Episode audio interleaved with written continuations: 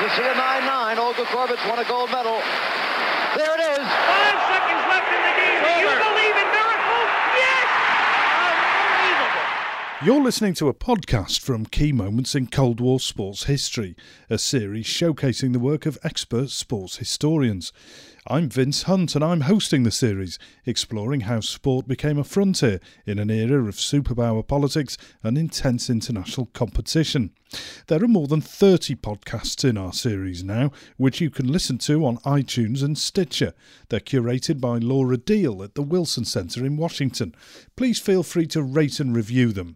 Follow us on Twitter at CWIHP and hashtag Cold War Sport. And thanks to our regular listeners for their positive feedback. Boycotts of the Olympics are usually associated with Moscow 1980 and Los Angeles in 84, but my next guest, Michelle Sikes, has been studying the anti apartheid boycotts.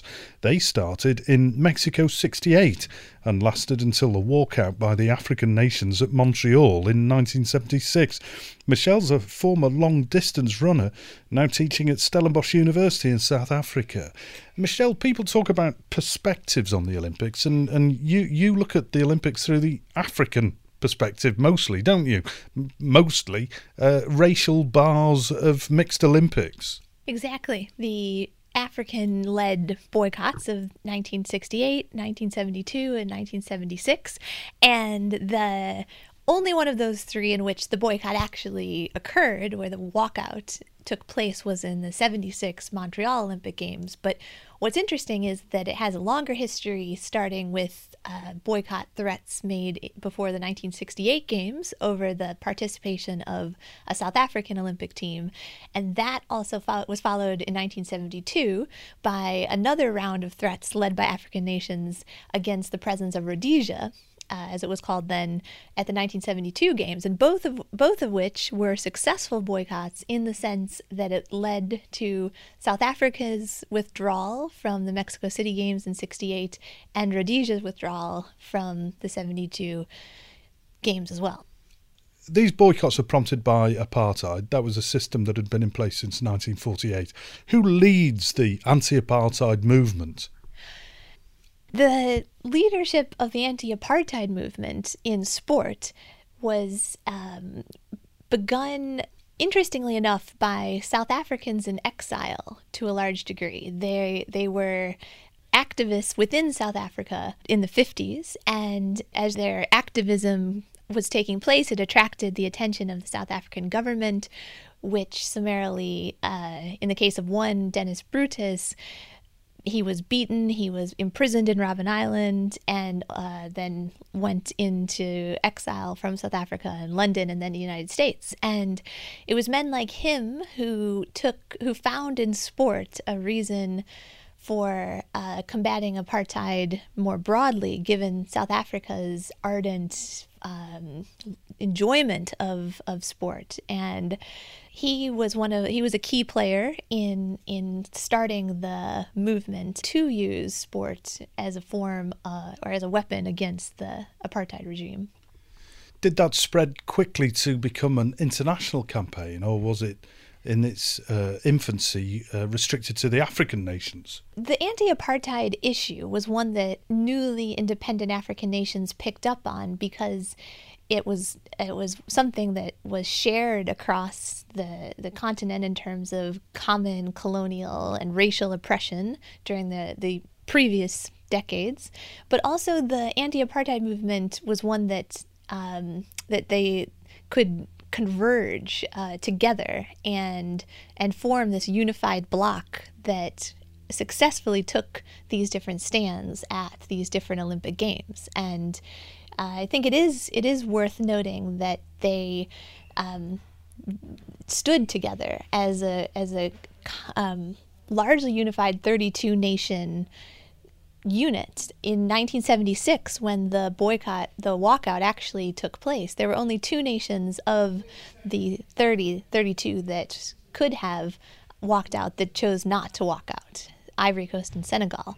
The rest decided actually to enforce this, and that meant all of their athletes losing the chance to participate. It came at a cost, particularly in uh, in the case of, of the long term development of, for instance, a nation like Kenya, my research has shown that the boycotts of both the 76 games, which were then followed by boycotting in solidarity with the American led boycott in 1980, that two, two Olympic cycles that were missed in the case of Kenya, for instance, was really harmful for both the fans and the athletes and the general momentum that Kenya had, had begun in 1968 and 72 as their emergence onto the world stage as runners was happening, then the boycott sort of slowed that down. It disrupted their development of, Yeah. a, of an emerging sporting nation. Exactly. And so it took, that's why when you see them returning to uh, Olympic competition in 1984, it, there, there's very little Kenyan runner presence in particular. It's, it's not until 88 and 92 that once again we start to see um, the dominance of East African runners that we could have seen throughout the 70s and early 80s, but for the boycott. When the African nations started to organise to boycott the Olympics, how did the IOC respond to that? Did it accept what they were saying? Because the South Africans were fairly clear about where they stood on sport no mixed teams.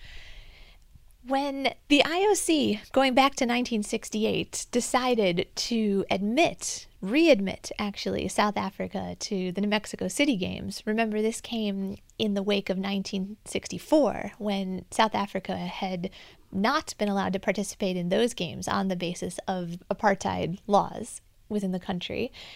In 1968, the IOC changed its mind and brought South Africa back for a number of different reasons. One being promises of bringing a, a mixed team traveling under the same flag, wearing the same uniforms, tra- living together. And the only caveat to that was that the South African team would not be chosen by integrated trials within South Africa. The team was to be chosen according to a mixed mixed race committees after segregated trials had taken place on in South African soil. That's all before the 1968 Olympics. And African nations were outraged at the fact that South Africa was to be allowed back into the Olympic family, given that even though some concession had been made in terms of the the racial composition of the South African Olympic team, if it were to have competed at those games, it still didn't change the way the team was selected at home, nor did it change the welter of apartheid law that was in place and regulated all manner of, of aspects of people's lives. And so that precipitated the movement against the IOC by the African nations and the demand that they refuse entry to the South African team, which then, interestingly, received the support of Caribbean nations, Islamic nations, and in particular the Soviet Union, supportive of this anti apartheid boycott. So this is where a Cold War dimension comes into it. Precisely. And so it was a political and a strategic decision on the part of the Soviet Union to back the black African states, whereas if you look at the United States Olympic Committee at the time, they remain uh, strikingly non committal in the entire. In that affair, though it should be noted that there were individuals galvanizing people, African Americans in the United States to boycott the 1968 games at the time, in partial solidarity with with the South African anti-apartheid cause, but also to combat racism inside of America's borders as well. Do you think the IOC really understood the issues? What's the makeup of the IOC at that time? Are they all out of touch elderly men? And in 1968, the IOC was entirely male, mostly white, wealthy, most elected for life. Until 1966, IOC members were elected for life. It was only after 1966 that they decided to change the rules to uh, giving members election until they were turned 72. But at that point in 68, it was broken. It was the membership, I think, breaks down across 71 members in, into 40 of whom were European, 16 were American. Africa had seven members, Oceania had two. Uh, and they were all, broadly speaking, from the aristocracy or upper classes. And it was basically a very disproportionate uh, weighting system in terms of number of votes in, and and number of, of states at the time. So established members of the IOC were often uh, happy to agree with then President Avery Brundage, who saw politics and sport as two entirely separate entities, and he strongly led the the the crusade to keep South Africa in the in the games, and he was ultimately over his views were ultimately rejected and overturned by the the African nations led boycott. So Avery Brundage was completely unprepared to take anti-apartheid action against South Africa. In fact, he uh, would have much preferred to see South Africa back into the Olympic folds.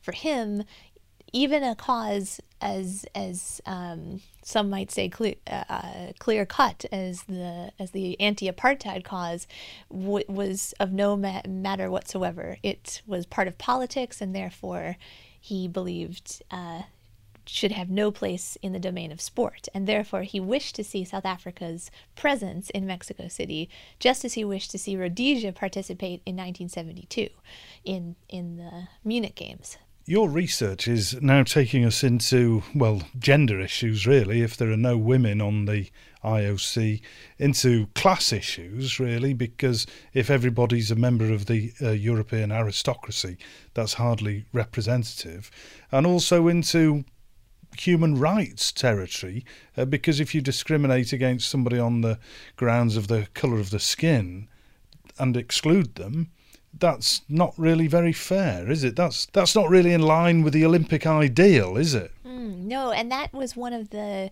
major objections to allowing South Africa to continue to send all white teams to the Olympic Games when the founding fundamental first rule of the Olympics is that there will be no discrimination according to race as well as creed and politics, interestingly, in the Olympic Games. And when ultimately the boycotts uh, uh, caused that rule to be enforced in the case of South Africa in 1960.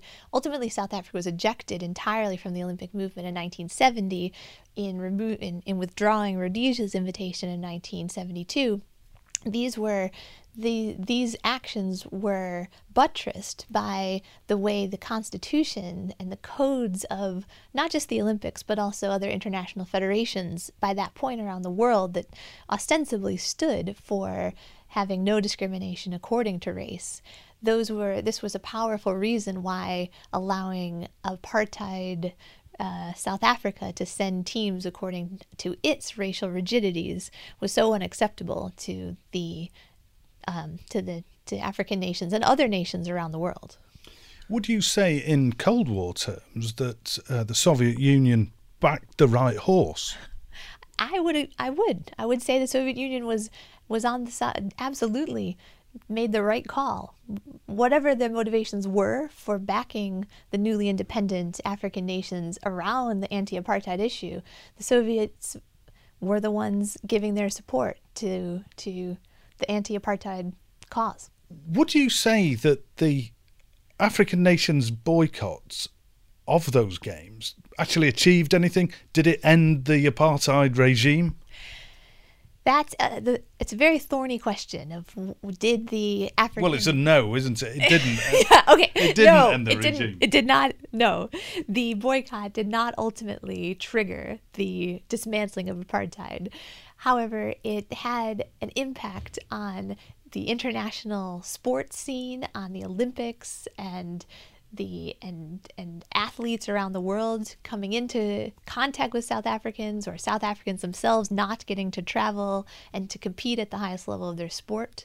It ultimately had an impact inside of South Africa to different degrees according to different sports, but the international shunning over time of South Africa's sports teams eventually led to growing discomfort with, within the the minds of officials and people within South Africa who tried in various different alternatives and strategies to regain their place in the international sports community.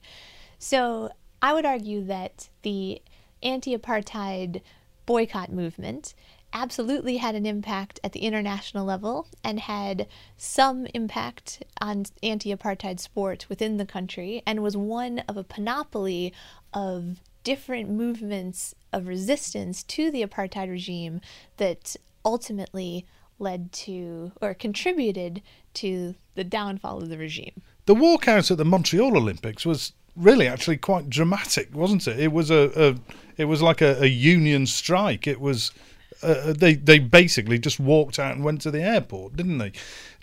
Did events like that take the world press by uh, surprise?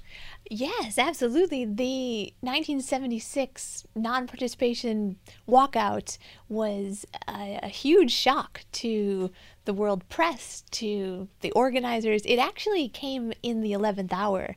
The demands were being negotiated right up until the very start of the opening ceremonies. And by that point, African nations had already sent most of their teams, were in place in Montreal preparing getting ready for the Olympics at least a couple weeks beforehand. And then when the decision was made, they couldn't, many of them, just turn around the next day and leave. So this left a number of athletes in Montreal with, with nothing, with no games to compete in. It was a lightning strike. It was deeply upsetting and difficult for the athletes involved, and many of whom didn't under, didn't agree with the with the decision, but ultimately it's an example of the top down hierarchical nature of sport in which decision makers at the top can control the movements and access of athletes to symbolic and and materially important events like the Olympic Games. And when the decision was made to boycott those games, it no matter what any individual athlete may have thought, it led to their their the end of their Olympic dreams.